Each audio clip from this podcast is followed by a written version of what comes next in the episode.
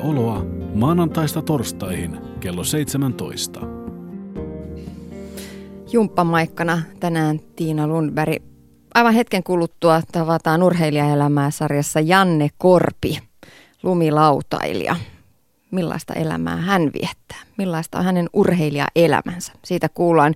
Lisäksi mun tiimisarjassa esitellään paintball-joukkue Iron Balls. Ja kerrospukeutumisen saloihinkin perehdytään tunnin loppupuolella.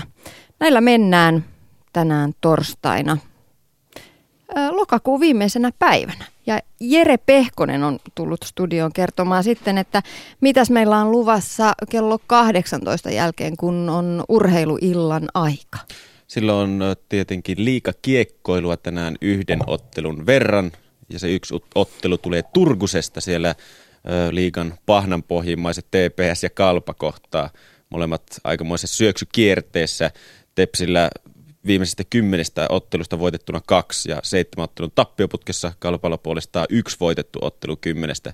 Että molemmat on vähän tota, alakuloisena, mutta toivotaan, että hyvä matsi siellä tulee ja mielenkiintoisinta tässä illassa on se, kun Turkkataloisen vierellä on selostamossa oikea TPS-ikoni 2023 muistaakseni sarja kautta TPSssä pelannut numero kolme, joka roikkuu siellä Turkuhallin katossa, eli Timo Nummeliin on Turkan kanssa selostamassa, että mielenkiinnolla odottelen sitä. Ja erätauoilla ennen matsia, niin, niin palataan vähän eiliseen ja kuunnellaan noita Sotsi-haastatteluita. Mm, mielenkiintoinen ilta tulossa. Oletko muuten yhtään seurannut, että millä mielin Turussa? Turkuhan on tuollainen kiihkeä jääkiekkokaupunki, niin on, on esimerkiksi lehdissä ja kirjoiteltu ja mitä, mitä siellä on tunteet nyt, kun Tepsillä noin kehnosti on alkanut kausi? No tuskinpa siellä kovinkaan iloisena ollaan. Ei, mulle ei Turun Sanomat ei tule kotia, että okay. en ole sinänsä lehdistä lukenut, mutta voin odottaa, että, että ei kovinkaan iloisilla mielillä turkulaiset tästä tästä tota, alakuloisuudesta, niin en usko, että he kovin hyvillä mielillä on ihmisekkään siellä. Ainakin pelaajat ainakin todella huonolla fiiliksellä. Norrena tiistaina, mä muistan, niin ne oli todella maansa myyneenä pelin jälkeisessä haastattelussa. Ok, no katsellaan miten tänään menee. Kiitos Jere, tsemppiä kierrokselle. Kiitos, kiitos. Liikuntatunti. Tiina Lundberg. Ja sitten sitä urheilijaelämää. Lumilautailijat tunnetaan yleensä urheiluun rennus, rennosti suhtautuvina tyyppeinä, eikä Suomen maajoukkueessa lautaileva Janne Korpi tee tähän sääntöön poikkeusta. Sana treenaaminen ei Korven mielestä kuulu lumilautailijan sanavarastoon, mikäli laskemisesta puhutaan, mutta puntilla käynti tuntuu välillä pakkopullalta. Nyt, tutustaankin, nyt tutustutaankin lumilautailija Janne Korven urheilijaelämään. Minkälainen mies on omasta mielestä lumilautailija Janne Korpi? Aika kiireinen mies, mutta toisaalta rauhallinen luonne. Sä oot ravisuvusta, ravipiiristä, sanotaan jopa raviklaaniksi Kennedyen tapaa. Sun isoisä Allan on legenda ja isässä on yksi menestyneimpiä suomalaisia raviohjastajia, niin miten Janne Korvesta tuli lumilautailija? Se on itse asiassa paha sanoa, että se meni vaan jotenkin pikkuhiljaa siihen suuntaan, että en mä ikinä sitä sillä ei ole miettinyt, että mä alan lumilautailijaksi. Kävi vaan mäessä ja sitten meni pikkuhiljaa Suomikapin kisoihin ja sitä kautta vähän niin kuin enemmän ja enemmän siihen messiin ja yhtäkkiä huomasikin, että kiertää jo junnumaan joukkojen kanssa ulkomailla ja reissui tulee enemmän ja sitten jossain vaiheessa rupesi saamaan vähän rahakin siitä, niin sitten se vaan muuttuu ammatiksi, harrastus muuttuu ammatiksi. Mistä sulla lähti alun perin kipinä tähän lumilautailuun? Se lähti, mulla rupesi kavereet laskea jonkin verran ja sitten mun veli, veli osti kanssa laudan, niin sitten se lähti siitä ja itekin, itekin meni sitten niin kavereen kanssa viettää aikaa lähinnä iltaisin sinne ja meillä oli hyvä jengi, että monesta, monesta kaverista niin, niin tuli, tuli ammattilainen, ketä oli silloin ihan alusta saakka mukana siinä. No sä sanoit, että harrastuksesta tuli vähän niin kuin ammatti. Muistaaksä sä semmoista yhtä kohtaa sun uraltas, että missä sä oot hoksannut, että hei, tää on alkanut tuntumaan jo ammatilta? Niin no, e- ehkä sitä vähän niin kuin rupesi sitten tajua, kun ensimmäisen kerran rupesi saamaan rahaa siitä. Et, et silloin sitten rupesi miettimään, että hitsi, että tämähän, tämähän onkin kiva ammatti, että tästä saa vielä rahaa. Että hauskasta harrastuksesta saa rahaa, niin, niin mikä sen parempaa, niin sitten ehkä rupesi tajua, tajua sitä ammatillista puoltakin. Mistä sitä rahaa alkoi ensiksi tulemaan? Tuliko se, että sponsorit soitteli vai mitä kautta ne rahat sitten tuli? Jos pärjäs kisoista, niin kisoistahan saa vähän. Ja sitten ensimmäisen diilin sain silloin joskus. Kauankohan siitä on kymmenen vuotta varmaan aikaa. No mikä lumilautailussa vielä viehättää Janne Korpea? No se, että se siinä koko ajan pystyy kehittymään. Et niin kuin, koko ajan pystyy oppimaan uutta. Et siinä, ei, siinä on vaikea tulla niin kuin, mitään semmoista toppia, että ei enää oppisi mitään uutta, uutta temppua. Et sinne ei aina tarvitse olla mikään kolmoisvoltti tai tämmöinen, kai siinä on semmoisia ihan pieniäkin juttuja, mitä pystyy koko ajan oppimaan uusia, niin se siinä kiehtoo. No oliko sulla sitä ihan lumilautailun aloittamisesta asti, tai huomasit, että sä alat pärjätä paremmin ja paremmin, niin oliko sulla jo pikkuhiljaa tavoitteena päästä ammattilaiseksi? Joo, mä en oikein muista itse asiassa, että mitenkään se meni.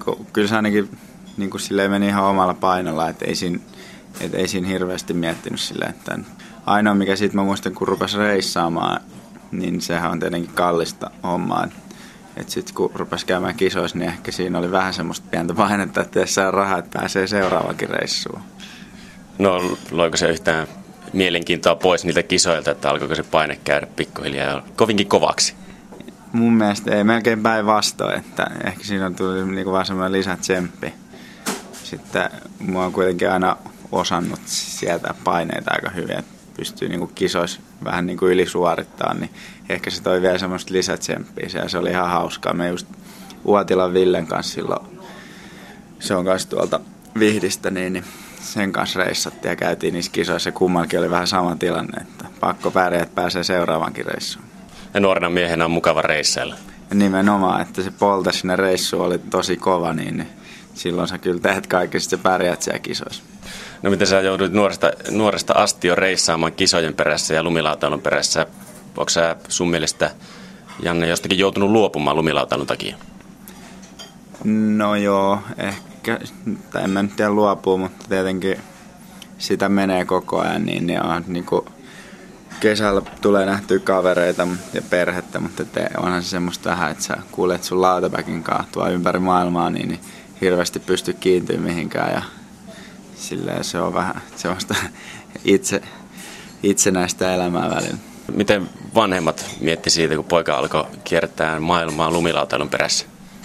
Kyllä ne on aina, aina ollut tukena ja, ja isä just antoi rahaa reissuihin aluksi. Ja aina, aina ne on tukenut, että ei ole ikinä ollut kyllä sellaista, että ne olisi sanonut, että pitäisi lopettaa, että alas tekee tätä ravihommaa ja jatkaa, jatkaa jalanjälki. Että semmoisesta ei ole kyllä todellakaan ollut kyse. Että melkein päinvastoin kyllä, että ne on vaan patistanut menee reissuja ja treenaa ja sillä, että ne on kyllä ollut ihan mukana. No sä ajatkin kesäisin raveja, ohjastat hevosia. Onko tämä sulle kuinka iso intohimo verrattuna lumilautailuun? On se jo, että siinäkin on pienestä saakka ollut, niin, niin se on kiehtova maailma ja tuntee sen maailman aika hyvin, niin se on aina kyllä kiva palata sitten kesäksi siihen ja vähän erilaiset kuviot ja erilainen maailma kuin lumilautailumaailma, mutta tota, se on myös kovaa kilpailua ja se kilpailu on viehättänyt mua pienestä pitää, että kova kilpailuvietti on ollut ja on edelleen, niin kyllä se on aina kiva kesälläkin sitten kilpailla hevosilla. No lomaileeko muut lumilautailijat kesäsi ja sä painat raveja? Kyllä se itse asiassa vähän menee niin, että kyllä jengi ihmettelee, että miten mä jaksan mennä johonkin duuniin kesällä, vaikka ei ehkä tarttiskaan mennä, mutta et, kyllä se on ollut ihan mielekästä ja musta se on kuitenkin hyvää vastapainoa sitten lumilautailullekin ja en mä oikein osaa olla sillä tekemättä mitään, niin jos se on ollut kiva, että kesällä voi mennä tonne ja olla vähän töissä ja eikä se ole, niin kuin, ei mitään sellaisia aikoja, että menee milloin tykkää ja lähtee milloin tykkää. Tuntuu vähän niin kuin lomalta. No vähän niin kuin joo kyllä, että koska sitä tykkää tehdä, että eihän se tunnu siltä, että joutuu mennä duuniin, että vaan sinne itse haluaa mennä. Jos on kisatilanne, niin vertaa lumikouroa ja kaviouraa. no joo, se on kisa, on kisa, niin kyllä siellä aina ollaan tosissaan. Että että ehkä raveissa jopa enemmän on semmoinen kisa fiilis, koska siinä mä en ole mitään vielä saavuttanut sillä puolella, niin ehkä mulla on siellä aika paljon semmoista näyttämisen haluja. Ehkä se on välillä kostautunutkin, että sitä on liikaa.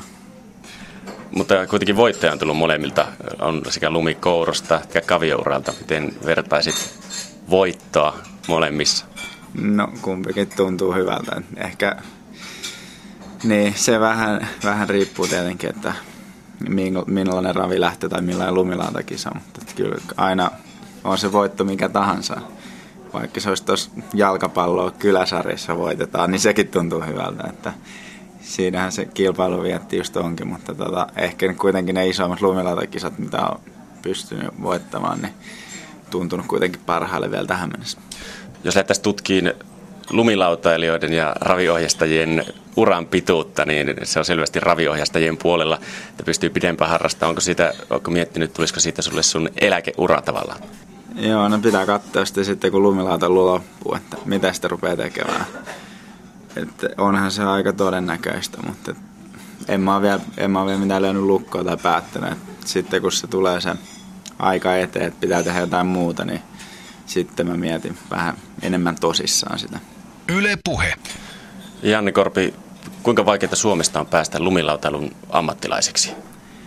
Ei se ihan helppoa varsinkaan tänä päivänä. Et ehkä vielä silloin kun mä aloitin, niin se oli vähän helpompaa, koska nykyään hyppyrit on muuttunut niin isoiksi ja paipit on muuttunut niin isoiksi, että Suomen noin treenimahdollisuudet ei ole enää niin hyvät. Et nyt se on onneksi muuttunut viime vuonna ja nyt tulevaksi vuodeksi tulee, tulee parempia paikkoja Rukalle ja Vuokatti esimerkiksi. Niin se auttaa paljon, että silloin me pystyttiin kuitenkin treenaamaan kisa, kisatemppuja kotirinteessä sitten vaan lähteä ulkomaille kisoihin. Mutta nykyään se on vähän silleen, että sun pitää jo päästä treenaamaan ulkomaille ja sitten vasta mennä niihin kisoihin. Et se on aika kallista hommaa, että harvalla on kuitenkaan varaa siihen, mutta mutta niin kuin mä sanoin, niin nyt se on kyllä muuttumassa ja on jo muuttunut, että näyttää paremmalta, että Suomesta varmaan rupeaa taas tulemaan, tulemaan uusia huippuja. Nyt on ollut vähän semmoista hiljasta, että ei ole niin kuin meidän ikä, ikäluokan jälkeen niin kuin mitään. No, mä lasken Piirosen Peetunkin omaksi ikäluokaksi, vaikka se onkin vähän nuorempi, mutta kuitenkin, että siinä on vähän semmoinen pieni, pieni rako nyt, että ei ole tullut uusia lupaavia laskijoita. Miten omasta mielestäsi lumilautailu on muuttunut näinä aikoina, kun sä oot laudan päällä viihtynyt?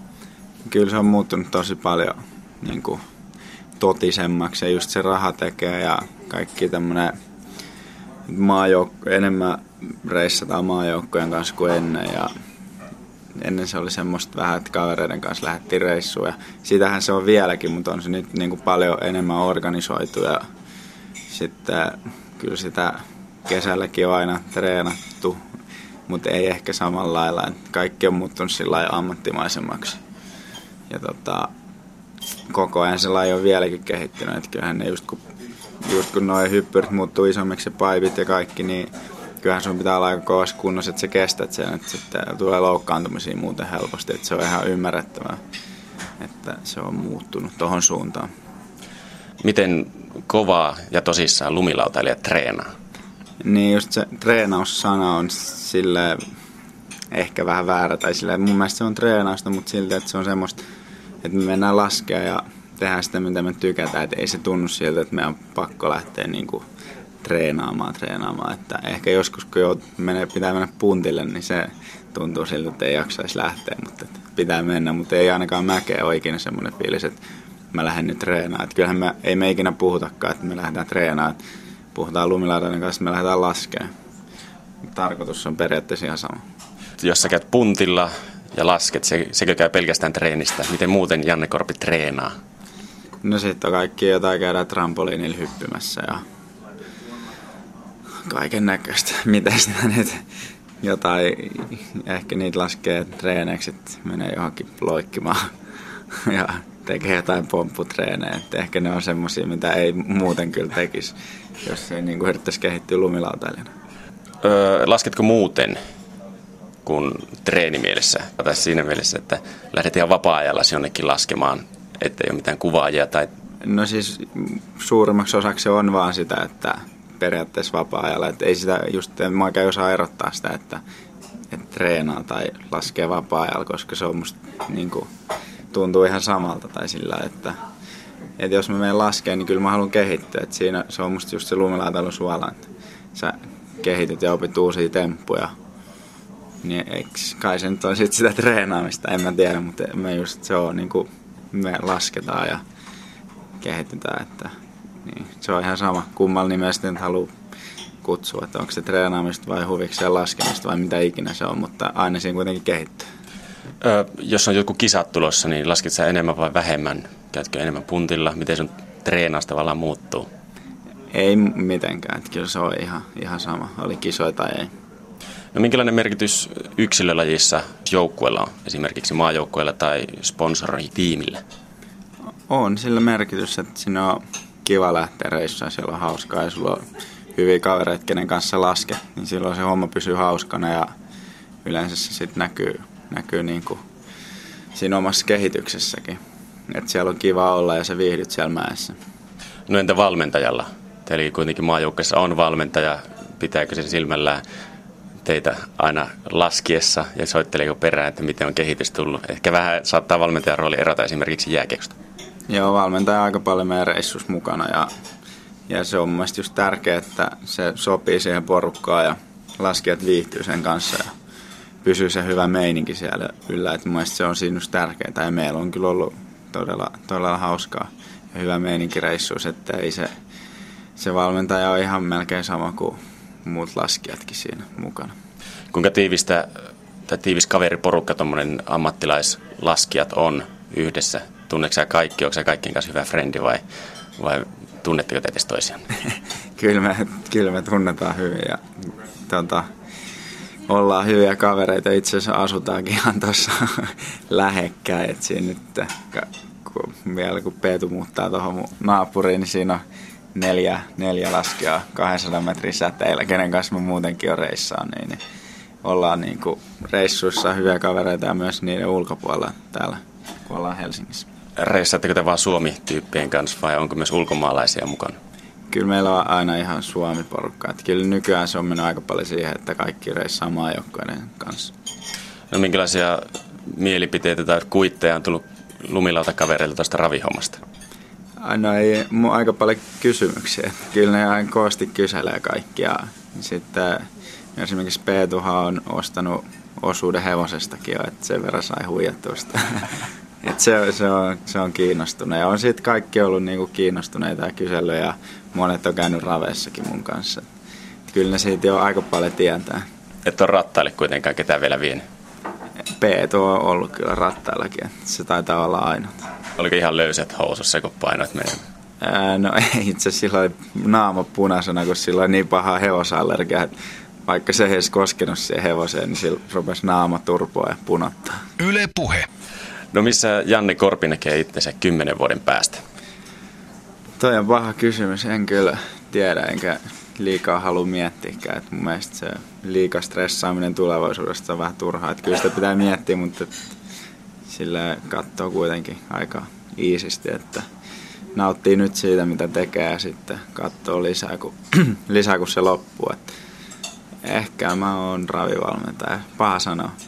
Ehkä en, en tiedä. Kumpi sinne haukuttaa enemmän, valmentaminen vai ohjastaminen?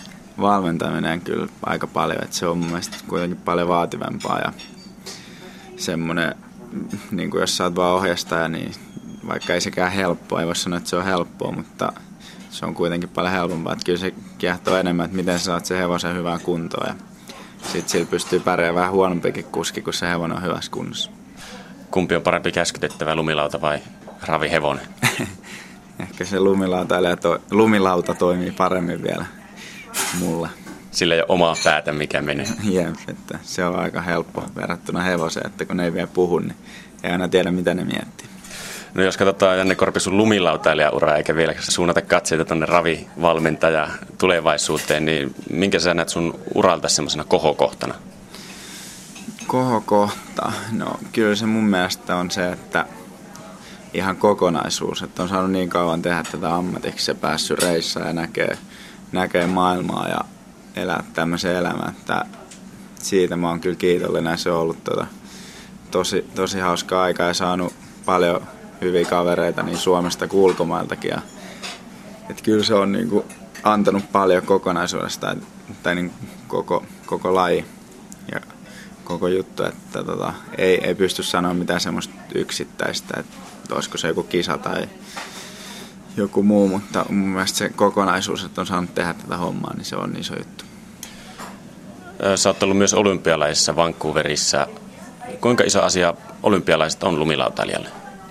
Kyllä se on iso. Nykyään mä muistan Torin olympialaisista aikaa, niin ehkä ainakin mulla oli semmoinen kuva, että jengi vähän vähättelee sitä, että no ei se ole yksi kisa ja että ei se nyt ole niin iso juttu, mutta kyllä se vaan se markkinavoima on niin älytön siinä, että, että jos sä pärjäät siellä, niin koko, sä tulet niinku tunnetuksi suunnilleen koko maailmalle, että se on niin eri asia ja sitten nämä kaikki sponsoridiilit sen jälkeen, niin, niin kyllä sitä kaikki puhuu nykyään siitä, että jo viime kaudellakin huomasi, että kaikki rupeaa puhua Sotsista. Että kyllä, se, kyllä se on aika iso, että on se ylivoimaisesti isoin kisa meillekin, mitä voi olla. Onko just olympialaisten tuo hype ja siitä tuleva raha, onko se vienyt tältä kuvaushommalta, kun se on kans ainakin ennen ollut tärkeää lumilautailussa, niin onko se vienyt siltä minkäänlaista hohdetta pois? Kyllä se ehkä on vienyt. Että, ja muutenkin kisat näkyy koko ajan paremmin ja paremmin. Ja jotenkin musta tuntuu, että ehkä niin sponsoritkin arvostaa, on alkanut arvostaa niitä enemmän ja enemmän. Et mulla on semmoinen kuva, että se olisi vähän muuttunut. Silleen, että ehkä ennen se oli jopa kovempi juttu, että sä teit vaan jotain niin kuin lautailuleffoja, mutta tuntuu, että se olisi tänä päivänä vähän mennyt niin päälaille, että kisat olisi se kovempi juttu. Se on mun mielipide ja veikkaan, että se on niin. En voi olla ihan varma. Kumpi Janne Korvelle uppoo paremmin, kuvaaminen vai kisaaminen? Kisaaminen, että enhän mä ole hirveästi kuvannut. Että kyllä se pitää vähän niin kuin valia, että kumpaa sä haluat.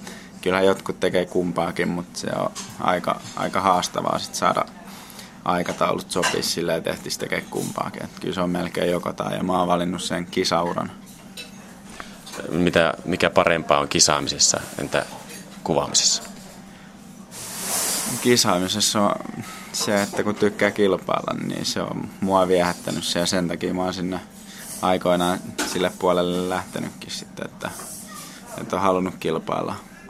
Tietysti varmaan kuvaaminen on aika rentoa sille, että siinä on va- aika paljon vapaammat kädet ja voi mennä vähän minne haluat.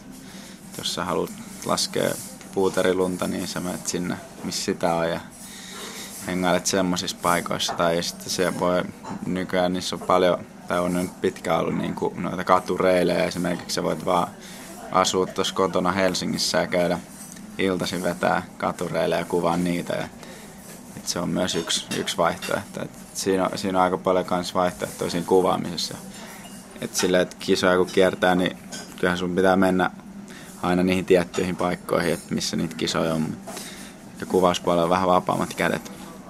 Yksi tulevaisuuden tavoitteista on Sotsissa tulevana talvena. Mitä muita tavoitteita urheilijana on Janne Korvella? Tavoitteita on pysyä terveenä ja kehittyä vielä ja oppii, oppii uutta. Ja sitten tietenkin sitä kautta pärjätä kisoissakin. Ja se Sotsi on yksi tavoite, mutta just se, että pystyisi vielä kehittymään ja tekemään tätä hommaa ammatiksi, niin se on, se on tavoite. No missä lumilautailija Janne Korpi viihtyy parhaiten?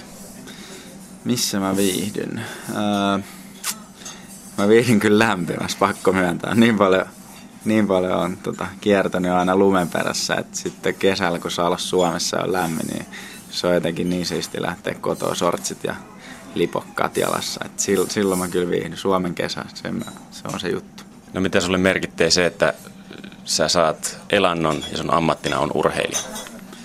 Kyllä se merkitsee paljon. Et se on mun mielestä ollut, just niin kuin sanoin, niin tutustunut paljon uusia ihmisiä ympäri maailmaa ja pystynyt näkemään erilaisia kulttuureja, kulttuureita ja maita ja silleen, että kyllä se on mun mielestä ollut aika siisti juttu ja varmasti on oppinut paljon, vaikka en ole hirveästi kouluja käynyt, niin silti on varmaan kuitenkin tuossa reissatessa aika paljon kaikkea oppinut. Yle Puhe.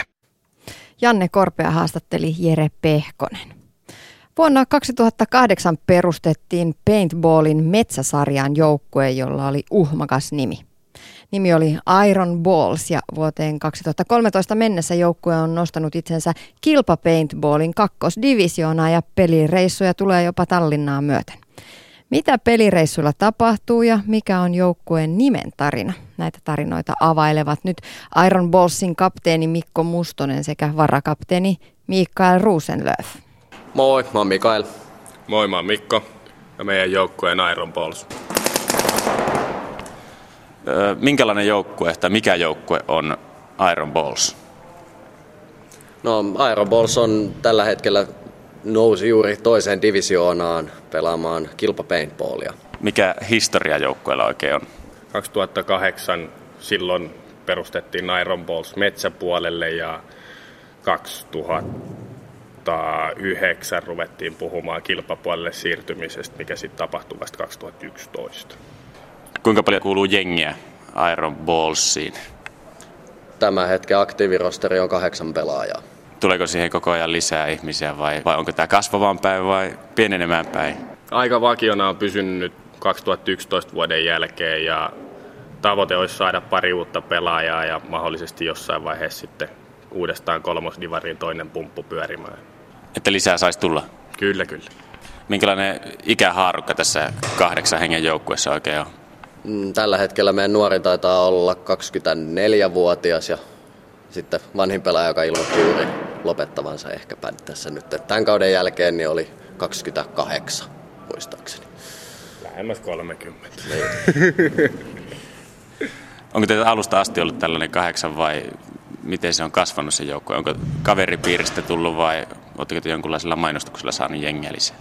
Ihan lähettiin kaveriporukalla, kuusi oli alkuun ja yksi jäi sitten ekan kauden jälkeen käytännössä kokonaan pois ja sen jälkeen on sitten kaveriporukasta haalittu yksi lisää sinne ja kaksi on tullut ihan ulkopuolelta kaveripiiriä. Hyvin tämä on tähän asti mennyt, ehkä samalla jatketaan. No miksi paintball on valikoitunut lajiksi? Se on itse asiassa aika paha kysymys. Mä itse tulin lajiin niin isoveljen kautta, joka pelaa samassa joukkueessa ja hän sitten sai mut innostumaan lajista ja siitä asti on sitten mukana pyöritty. En tiedä.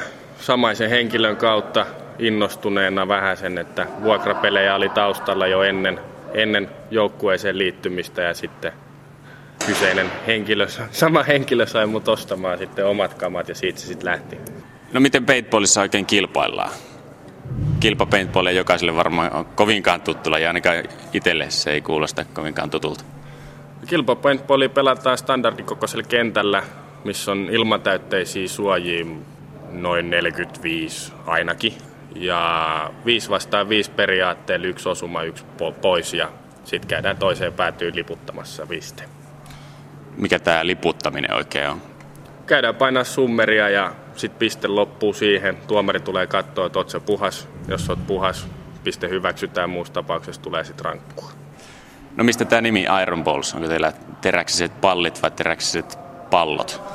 Sitä en kuule tiedä. Se ei ole edes minun päätetty nimi, että se oli jo silloin, kun mä oon tähän liittynyt. Ja sitten meillä tuli joukkueen johdon vaihdos ja se on vaan siitä asti pysynyt kai tämä nimi on jostain saunaillan perulta tullut. Että. Yle Puhe. Te olette noussut kolmosesta nyt kakkosdivariin. Minkälaiset tasoerot oikein divarilla on? Onko Iron Ballsilla mitään mahdollisuutta kakkosdivarissa? Totta kai on, että mitä enemmän palloa ilmassa, sen parempihan se on. Että erot kahden alimman taso, divaritason välillä nyt ei ole päätä huimaavia, että siellä nyt enemmän ehkä pelikokemus puhuu kuin sitten taas tuommoinen konkreettinen tekniikka, että mikä vaatii kyllä, kummatkin sarjatasot vaatii tekniikkaa, että siellä pärjää, mutta pelikokemus on se suurin varmaan tässä vaiheessa. Miten Iron Balls treenaa? Kesäsi meillä on huomattavasti enemmän noita treenejä, että viime kesänä nyt pyrittiin melkeinpä joka viikko pääsemään kerran kentälle treenaamaan ihan pelaamista ja sitten talvisi keskitytään enemmän siihen tekniikkapuoleen sitten. Et talvi on vähän semmoinen niin sanotusti suvantoaika vielä Suomessa, että kun ei pääse ulkona pelaamaan, meillä on oikeastaan yksi ainoa sisähallimahdollisuus pelata tätä kilpapaintballia. No missä te treenaatte? Me pelataan pääsääntöisesti tosiaan talvisi täällä Sissoksen hallissa Jätkäsaaressa ja kesäsi sitten tuolla Kirkkonummen kentällä. Jos talvisin treenataan tekniikkaa, niin minkälaista se tekniikkatreeni on? Ammutteko te vaan jotenkin tauluja vai toisiaan? Tauluja ja toisiaan meillä se on, taulujen ammutaan tylsää, mutta se opettaa ja sitten toisia kun ammutaan, niin sieltä tulee sitten vastapalloa kanssa, että ei voi hölmöillä. No minkälaista tekniikkaa sinne silloin treenataan? Onko se pelkkää aseen käyttöä vai jotenkin liikkumista vai mitä? Siinä treenataan juoksusta ammuntaa, liukumista kentällä, sitten tarkkuutta, yhden pallon pelejä. Oikeastaan joukkuepelejäkin har- treenataan, eli lähinnä niin kuin kommunikaatio kentällä ja sitten katsotaan vähän, vähän jokaisen suojalta, miten sieltä pelataan ja minne, miten sinne mennään.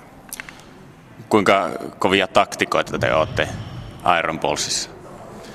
No, kyllähän me aina yritetään vähän omiamme sinne soveltaa, mutta meillä on sitten ollut viime kauden, oli vierailevasta joukkueesta, niin valmentaja, joka hoiti pitkälti meidän nämä kaikki suunnitelmat peleihin ja toimi aika hyvin. Ensimmäinen turnaus, kun hän ei ollut mukana, niin oltiin kolmansia ja sitten kolme seuraavaa, missä hän oli mukana, niin voitettiin kaikki turnaukset. Te pelaatte turnausmuodossa. Miten te valmistaudutte yleensä turnauksiin? Psyykkaatte itteenne? Varsinaista psyykkausta ei varmaan ole. Että kyllä se ihan puhtaalla paskan jauhannalla taitaa mennä. Vähän katellaan paperia ja ihmetellään ja sitten odotetaan. Yle Puhe. No Iron Balls on täältä Helsingistä kotoisin, niin matsaatteko te pelkästään pääkaupunkiseudulla? Ei, että me, meillä on tosiaan turnaukset on ympäri Suomea ja välillä jopa ulkomaillakin on Virossa ollut yksi turnaus. Eli pitkiä pelireissujakin välillä tulee. Mitä pelireissulla oikein tapahtuu? Syödään hyvin, juodaan erittäin hyvin, saunotaan, pidetään hauskaa. Nostatetaan, Rentoutua. rentoudutaan tulevaa turnausta varten, kun tietää, että siellä ollaan taas, sit puristetaan jokaista lihasta, mikä vaan irti saa. No miten kauan Iron Ballsin kausi oikein kestää? No kausi kestää yleensä noin toukokuusta syyskuuhun. Tämä aktiivikausi ja sitten loppuvuosi ja talvi yleensäkin niin on semmoista suvantoaikaa tuossa treenaamisessa. Et nyt on pyritty monen joukkueen voimin sitten yhdistää vähän, että saataisiin enemmän aktiivisuutta talveenkin. Vietettekö te Iron Ballsin joukkuekavereiden kanssa aikaa muualle kuin pelikentillä? Muutama on työkavereina ja puhelimen välityksellä. Et meilläkin yksi pelaaja asuu Keski-Suomessa tällä hetkellä, että se tulee sieltä aina Helsinkiin treenaamaan tai Kirkkonummelle. Ja kyllä niitä aina välillä yritetään tavalla tai toisella, mutta melkein kaikilla on kohtuullisen kiireinen siviilielämä. Et kyllä se menee aika pitkälle tuommoisen interaktiivisen kommunikaation puoleen. No minkälaista huumoria teillä viljellään Iron Ballsissa, pukukopeissa ja pelikentillä? Levoton huumori on se pääosa, joka sitten omalta osaltaan laukaisee sitä pelijännitystäkin, ettei välttämättä keskity niin paljon siihen jännittämiseen, vaan pystyy sitten pitää oikeasti hauskaa siellä kentällä. Joo, ei kyllä se huumori on aika tollasta perus, perusteinihuumoria. Kyllä se, kyllä se huomaa tuolla turnauskentillä, että missä meidän joukkue on. Että Huumorin taso ja naurun määrä on siinä määrin aika pakio. No yksi huumorin, tai mikä mulle tulee mieleen on jostain Dudsoneista ja Jackass-elokuvista, että ammutaan paljalle perseelle paintball-aseella. Harrastatteko te tämmöistä? Ei me sellaista olla nyt harrastettu, että kyllä me yritetään kumminkin pitää tätä laji suhteellisen turvallisena kaikkien turvamääräysten su- rajoissa. Ja, että se on lähinnä sitä, ei niin fyysistä huumoria, että se lähtee tuolta pääkopasta kaikki hauskat jutut. Mutta oletteko kuitenkin joskus kokeillut tätäkin lajivaihtoehtoa? Ei oo. et Kyllä sitä yrittää aina tuommoisia ylimääräisiä mustelmia välttää, niitä tulee muutenkin vähän tarpeeksi. Että kyllä niitä sitten noita tosi kutsuttuja vahinko-osumia on tullut muutamille. Että on tonne arkaan paikkaan tullut osuma, niin ei se mukavalta tunnu. Yle Puhe. Mikko, sä oot Iron Ballsin kapteeni ja Mikael on varakapteeni. Miten Iron Ballsissa näkyy kapteenin asema? Laitatko sä pelaajat aina kovalla kädellä ruotuun? Kyllä se itsellä menee varmaan tuohon treeneihin patistamiseen ja avauskokoopano valinta ja sitten on jokaisessa turnauksessa on kapteenien kokous erikseen, että eipä se muuten oikein näy. No miten Mikael varakapteenina tukee kapteenin sanaa? No, ei, ei oikeastaan millään tarvitse tukea, koska meillä on suhteellisen hyvin tiedossa tämä, miten lähdetään. Ja ainoa vaan, että jos kapteeni on estynyt jostain, niin sitten mä otan sen paikan siitä ja menen sitten kapteenien kokoukseen tai vastaavaan. No millaiset tavoitteet teillä on Iron Ballsilla tulevaisuudessa? Kyllä se varmaan joku kaunis vuosi olisi nostaa se isoin pysti tuo SM-liigatasolla, mutta kyllä se nyt lähdetään siitä, että noustaan nyt ensin seuraava pykälä taas ylöspäin. Mitä se vaatii, että pääsee nostamaan sitä suurinta pystiä Suomen mestaruutta? Kyllä se vaatii sitä, että meillä on oikeasti aktiivinen porukka, joka pelaa.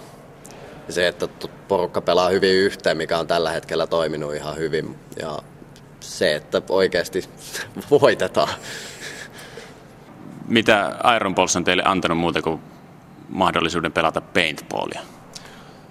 No, tämä joukko on antanut ainakin mulle sen, että on saanut lisää ystäviä muistakin joukkueista ja justiinsa sitä laajuutta, että jos toinen joukkue tarvii apua, niin pyrkii itse mennä auttaa ja saa sitten vastakaikua sieltä päin.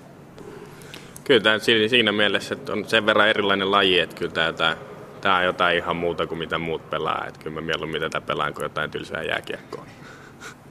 siihen, nähden, siihen nähden huomattavasti paremmin. No miten te kuvailisitte kolmella sanalla Iron Ballsia? Ryhmärämä. Siinä on yksi. Jaa, nyt, nyt pisti kyllä paha. Ryhmärämä oli ainoastaan mielessä. Se, se on semmoinen sekalainen joukkue vaan. Kun jokaisella joukkueella ja ryhmittymällä yleensä kausi päättyy aina saunailtaa. Mitä tapahtuu Iron Ballsin saunaillassa? Se venyy myöhään yöhön. No ennen kuin ollaan siellä yössä, niin miten, sinne, miten lähtee alkuun? Kyllä se alku varmaan lähtee sillä ihan perinteisellä, että ihmetellään mitä syyää ja sitten sen jälkeen kuuluu se ensimmäinen sihahdus. Siitä se sitten lähtee ja loppu on sitten, se on sitten historiakirjoissa. Iron joukkueen jäseniä Mikko Mustosta ja Mikael Ruusenlöffiä haastatteli liikuntatunnin työn sankari Jere Pehkonen. Fillaripiireissä käy tällä hetkellä kunnon kuhina varustehankintojen puolella. Mitkä hanskat, mikä pipo, millaiset kengän suojat? Meillä liikuntatunnilla perehdytään nyt kerrospukeutumisen saloihin. Tästä tulee kertomaan Haaklöfsiltä Jussi Tuominen. Se alkaa varmaan olla jo lähes kaikille selvää, että kurahousut eivät ole parhaat ajohousut ja toppatakki kannattaa jättää kotiin. Mutta mitä kerroksia tarvitaan, mitä materiaalia ja niin edelleen. Se kuullaan seuraavaksi. Liikuntatunti. Tiina Lundberg. Jussi Tuominen Haaglöfsiltä. Meillä on Yle puheessa talvipyöräilykampanja ja nyt olisi tarkoitus saada vinkkejä siihen pukeutumiseen, koska pukeutuminenhan on yksi aika iso osa sitä talvipyöräilyä. Monia pelottaa se, että tulee kylmä, paleltuu, on niin kauheata ja hirveätä ja inhottavaa sitten, kun on loskasta ja kurasta. Ja, ö, millaisia vinkkejä sä antaisit? No ensinkään ei kannata olla missään nimessä peloissaan tästä, vaan se on oikein hyvä asia, että ihmiset liikkuu, pyöräilee ja muutenkin ulkona ja luonnossa – ja oikea tapa pukeutua on kerrospukeutuminen. Eli valitaan alusvaate, joka siirtää kosteutta, välikerros, joka pitää meidät lämpimänä ja siirtää kosteutta eteenpäin, ja kuorikerros, joka suojaa meitä säältä, eli tuulelta, vedeltä ja omalta kosteudelta, joka tulee sisältä päin. Joten sen kuorikerroksen täytyy hengittää hyvin ylimääräinen kosteus pois ja olla myös riittävän vedenpitävä, jotta se suojaa ulkoapäin tulevalta kosteudelta. Mutta aluskerros näistä on ehkä kaikista tärkein asia. Mm, no millaisia materiaaleja, jos nyt lähdetään siitä aluskerrastosta, niin millainen se pitäisi olla? Tämä vanha kunnon Nanson raidalliset kalsongit ei ehkä ole kuitenkaan ihan tätä päivää. No äh, puuvillainen materiaali itsessään on oikein hyvä käyttää näin arkisessa aherruksessa, vaikka täällä studiossa tai jossain muualla. Mutta sitten taas jos me lähdetään tuonne ulos mitä tahansa liikkumaan, vaikka sitä työpaikkapyöräilyä ajatellen, niin puuvilla ei missään olosuhteissa ole hyvä alusvaatemateriaali. Se imee itsensä kosteuttaa oman painonsa kolmenkertaisesti, joten se tule, kun puuvilla se alusvaatteen saa märäksi, se pysyy märkänä ja silloin se on äärimmäisen epämiellyttävä ja ei toimi missään tapauksessa. Eli puuvillasi alusvaatteita ei kannata käyttää.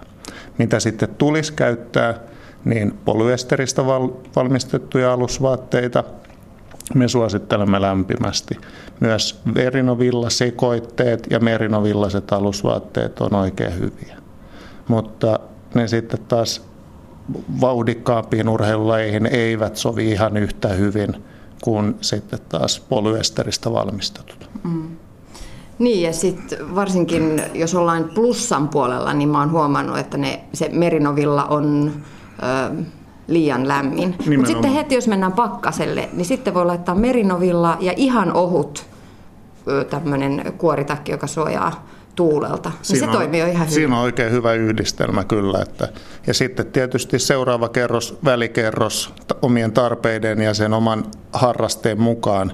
Että jos se nyt on sitä pyöräilyä, niin tietysti näinä lämpiminä syksy päivinä, iltoina, aamuina, mitä me ollaan saatu tässä nauttia, niin sitä välikerroksen tarve ei ole niin suuri, vaan kerta, riittää myöskin hyvä aluskerrasto ja sitten kuorikerros päälle. Mutta sitten talvella, kun pyöräillä ja liikutaan, niin sinne omien tarpeiden mukaan vahvempi tai ohuempi fliisikerros on oikein hyvä, niin tuota välikerros sinne väliin. No Jussi Tuominen, pyöräillessähän tärkeintä on suojata nämä pää, kädet ja jalat erityisesti. Ne on ne, mitkä, mitä rupeaa palelemaan kaikista eniten. Mitä sä suosittelisit, minkä tyyppistä pipoviritystä sinne kypärän alle? No kypärän alle soveltuu monenlaisia eri vaihtoehtoja. Tietysti kommandopipo on yksi vaihtoehto. Silloin saa suojattua hyvin myös korvan ja kaulan seudun.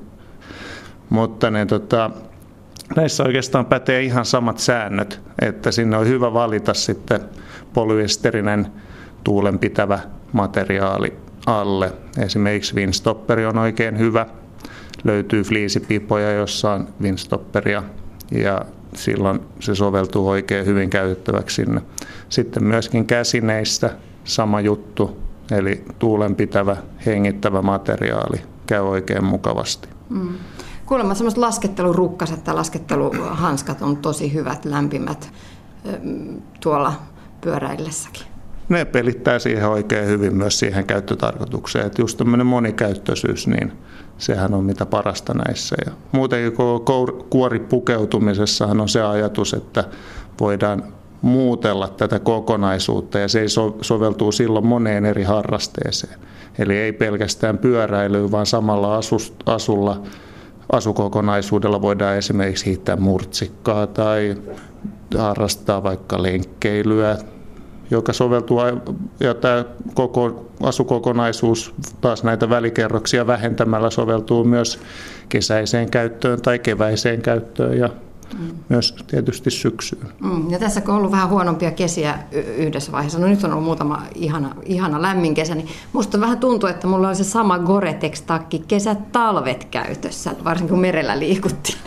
No näinhän, näinhän siinä monta kertaa käy, että ne tota, että yksi, yksi hyvä tuote, hyvä takki, niin sitä tullaan sitten käyttämään monessa eri harrasteessa, kun, kun silloin kun se on tämmöinen kuoritakki, mistä voi itse säädellä, mitä siellä alla on. Eli siellä ei ole vannollista vuorta, joka, jonka, jota voi sitten taas näillä fliisikerroksilla säädellä, että missä vuoden, mihin vuoden aikaan sitä käytetään. Mm. Että aktiivisen liikkujan kaapistahan täytyisi mielestäni löytyä ne tota, Gore-Tex-takki, Gore-Tex-housut, Winstopperi-takki ja Winstopperi-housut. Winstopperi soveltuu paremmin tämmöisiin vähän korkeapulssiaktiviteetteihin, eli missä on tarkoitus ja mahdollisuus, että siinä vähän reippaammin hikoillaankin. Ja Goretex soveltuu oikein hyvin sitten rauhallisempiin aktiviteetteihin, missä tietää jo valmiiksi, että siellä on suuri riski kastua. Liikuntatunti. Winstopper-materiaali on mulle itselleni vähän vieraampi.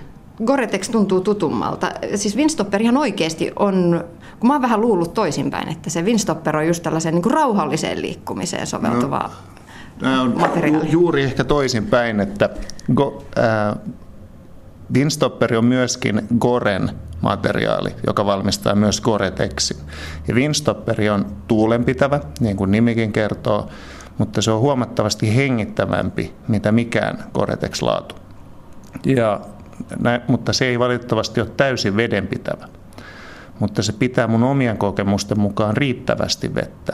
Eli tuommoisella reippaalla kävelyllä, pyöräilylenkillä, joka kestää alle, alle tunnin. Mä säilyn ihan hyvin kuivana sillä, kunnes se rupeaa pikkuhiljaa vuotamaan hartioista ja reisistä läpitse. Tietysti pyörälenkillä ehkä se tulee vähän nopeammin, puoli tuntia, 45 minuuttia.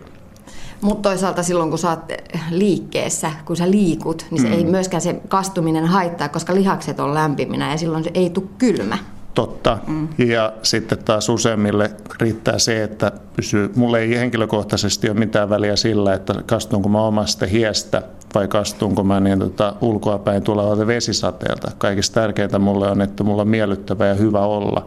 Ja Winstopperi, sitten Winstopperia mä käytän pääosin nimenomaan tämmöisissä vähän korkeampi pulssiaktiviteeteissa, eli nimenomaan työpaikkapyöräilyssä, että mä voin käyttää Winstopperia silloin helposti 45 minuuttia työmatkaan menee, niin silloin Winstopperi sopii kaikista parhaiten siihen, koska se hengittää paremmin. Öö, mitä sitten varpaat? Millä me suojataan meidän jalat talven kylmyydessä pyöräillessä? No siellä, on, siellä on sama juttu, että ne, tota, valitaan oikeanlaista materiaalista valmistetut sukat. Eli löytyy puuvillainen sukka ei ole hyvä, koska vaikka meillä olisi Gore-Tex-kenkä jalassa, jalka hikoilee siellä sen verran, että se kostuu ja silloin se hyvä Gore-Tex-kenkäkään ei toimi. Mutta jos meillä on ne, tota, siellä polyesteristä valmistettu hyvä sukka, niin se siirtää sitten taas kosteuden pois ja näin ollen meillä pysyy varpaat lämpimänä ja kuivana ja meillä on miellyttävä pyöräillä ja liikkua. Mut, niin, eli nämä tällaiset perinteiset valkoiset urheilusukat ei nyt olekaan ihan hyviä urheilusukkia. No, ne ei ehkä juuri nimenomaan siihen ulkourheiluun ainakaan sovellu, että ne ehkä jonnekin kuntosalille tai tämän tyyppiseen harrastamiseen sitten sopii parhaiten, mutta puuvilla on edullinen materiaali, mitä on kovasti tarjolla monessa eri muodossa ja se ei kyllä niin kuin ole, ole paras mahdollinen materiaali oikeastaan mihinkään liikuntaan. Joo, no itselläni on pyöräilykengät, jotka on tällaiset ulkopyöräilyyn suunniteltu, ei talvipyöräilykengät, mutta mulla on siinä päällä semmoiset kuoret, mm. jotka pitää kuran ja loskan ja sateen ja kylmyydenkin loitolla. Mm. Onko ne hyvät talvellakin? On ehdottomasti, että siinähän on oikein hyvä virit, viritys sitten laittaa tämmöinen, niin tota, samantyyppisiä käytetään niin kuin myöskin ne, tota, noissa monoissa. Joo. Eli hiihto, hiihtomonoissa niin laitetaan myöskin suojus päälle, joka antaa lisää eristävyyttä ja myöskin suojaa sitten kuralta tätä pyöräilykenkää ja näin poispäin, jotka on erittäin hyviä monikäyttöisiä. Niin, me ollaan tässä Jussi puhuttu Goretexista, Windstopperista. Näitähän löytyy sitten vastaavia. Goretex on yksi tuotemerkki, mutta vastaavia löytyy eri valmistajilta, vastaavan tyyppisiä tuotteita. Joo, monellakin eri valmistajalla löytyy vedenpitäviä, tuulenpitäviä erilaisia materityyppejä. Että me Haglössillähän käytetään Goretexia, Windstopperia ja sen lisäksi meillä on tämmöinen Proof-niminen materiaali, joka on meidän oma vedenpitävä materiaali, joka on valmistettu kierrätetystä polyesteristä.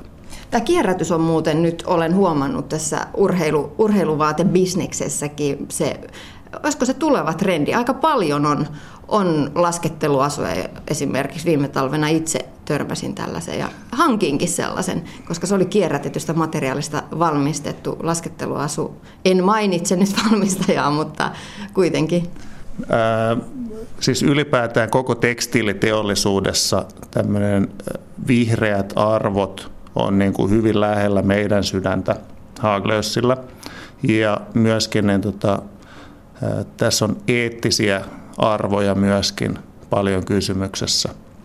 Eli tämä liittyy just näihin niin tota, kierrätettyihin materiaaleihin ja sitten myöskin pidetään huolta siitä, että miten näitä tuotteita valmistetaan ja missä niitä valmistetaan. Tämmöisissä tekstiilitehtaissa on monta, siellä on tärkeää, että ihmisille maksetaan riittävä palkka sen takia, että sillä sitä kautta estetään esimerkiksi lapsityövoima ja näin poispäin. Ja Hagles on liittynyt Fairware Foundationin jäseneksi viime keväänä, jotka joka on tämmöinen kolmas osapuoli, järjestö, joka käy valvomassa sitten näissä vuokratehtaissa, että siellä toteutetaan meidän tarkkoja työsopimuksia ja myöskin YK on kahdeksaa kohtaa, Ja tähän voi kaikki käydä tutustua esimerkiksi Fairwear Foundationin kotisivuilla, että mitkä nämä kohdat on. Ja myöskin tarkastella, että mitä brändejä Fairwear Foundationin kanssa on yhteistyössä. Mm. Ja myöskin, niin koska meidän business on, tapahtuu luonnossa, niin nämä vihreät arvot on hyvin lähellä juuri sen takia. Koska jos ei ole luontoa, me ei voida myydä enempää vaatteita, enemmän kenkiä, reppuja ihmisille, mm. joten me halutaan sitä suojella kaikella mahdollisella tavalla. Yle Puhe. Näin sanoi Jussi Tuominen Haaklöfsiltä tosiaan ulko, ulkoilu- ja urheiluvaatevalmistajilla löytyy näitä kierrätysmateriaaleista valmistettuja vaatteita, joten kierrätys ei enää tässäkään asiassa ole pelkästään sitä, että käydään hiihtolenkillä äidin vanhassa anorakissa, vaikka se kyllä olisi kaikkein ekologisinta. No, mutta mistä materiaalista kierrätettyjä ulko, ulkoiluvaatteita sitten tehdään? Tämän tiedon tarjoaa halti puolestaan. Kierrätysmateriaalissa käytettäviä raaka-aineita ovat käytetyt PET, muovipullot, käytetyt vaatteet ja teollisuuden kuitujäte. Ja kuidun muokkausprosessi etenee niin, että raaka-aine hajotetaan molekyylitasolle, se puhdistetaan ja tislataan ja muokataan takaisin kuiduksi. Ja kuidusta tehdään sitten polyesterilankaa. Ja koska uudelleenmuokkausvaiheessa kierrätetty polyesteri on muutettu takaisin molekyylitasolle, se toimii täysin kuten uusi polyesterikin näin kierrätetään. Toinen viidakko, mihin törmää usein, on sitten tämä materiaaliviidakko. Mitä on Gore, mitä on Softcell, mitä on Winstopper, eri valmistajilla eri nimet. No, kaupasta saa apua asiantuntevilta myyjiltä. Ja se täytyy vielä muistuttaa, että eihän sitä kellään ole varaa pistää koko garderoopia ja varustepuolta uusiksi, joten pienin askelin alennusmyyntien kautta päivitetään urheiluvaatevarastoa. Kello tulee nyt 18, on uutisten aika. Uutisten jälkeen urheiluillassa jatkaa sitten äh, Jere Pehkonen. Tiina Lundberg liikuntatunnilta toivottaa hyvää illan jatkoa ja oikein hyvää torstaita.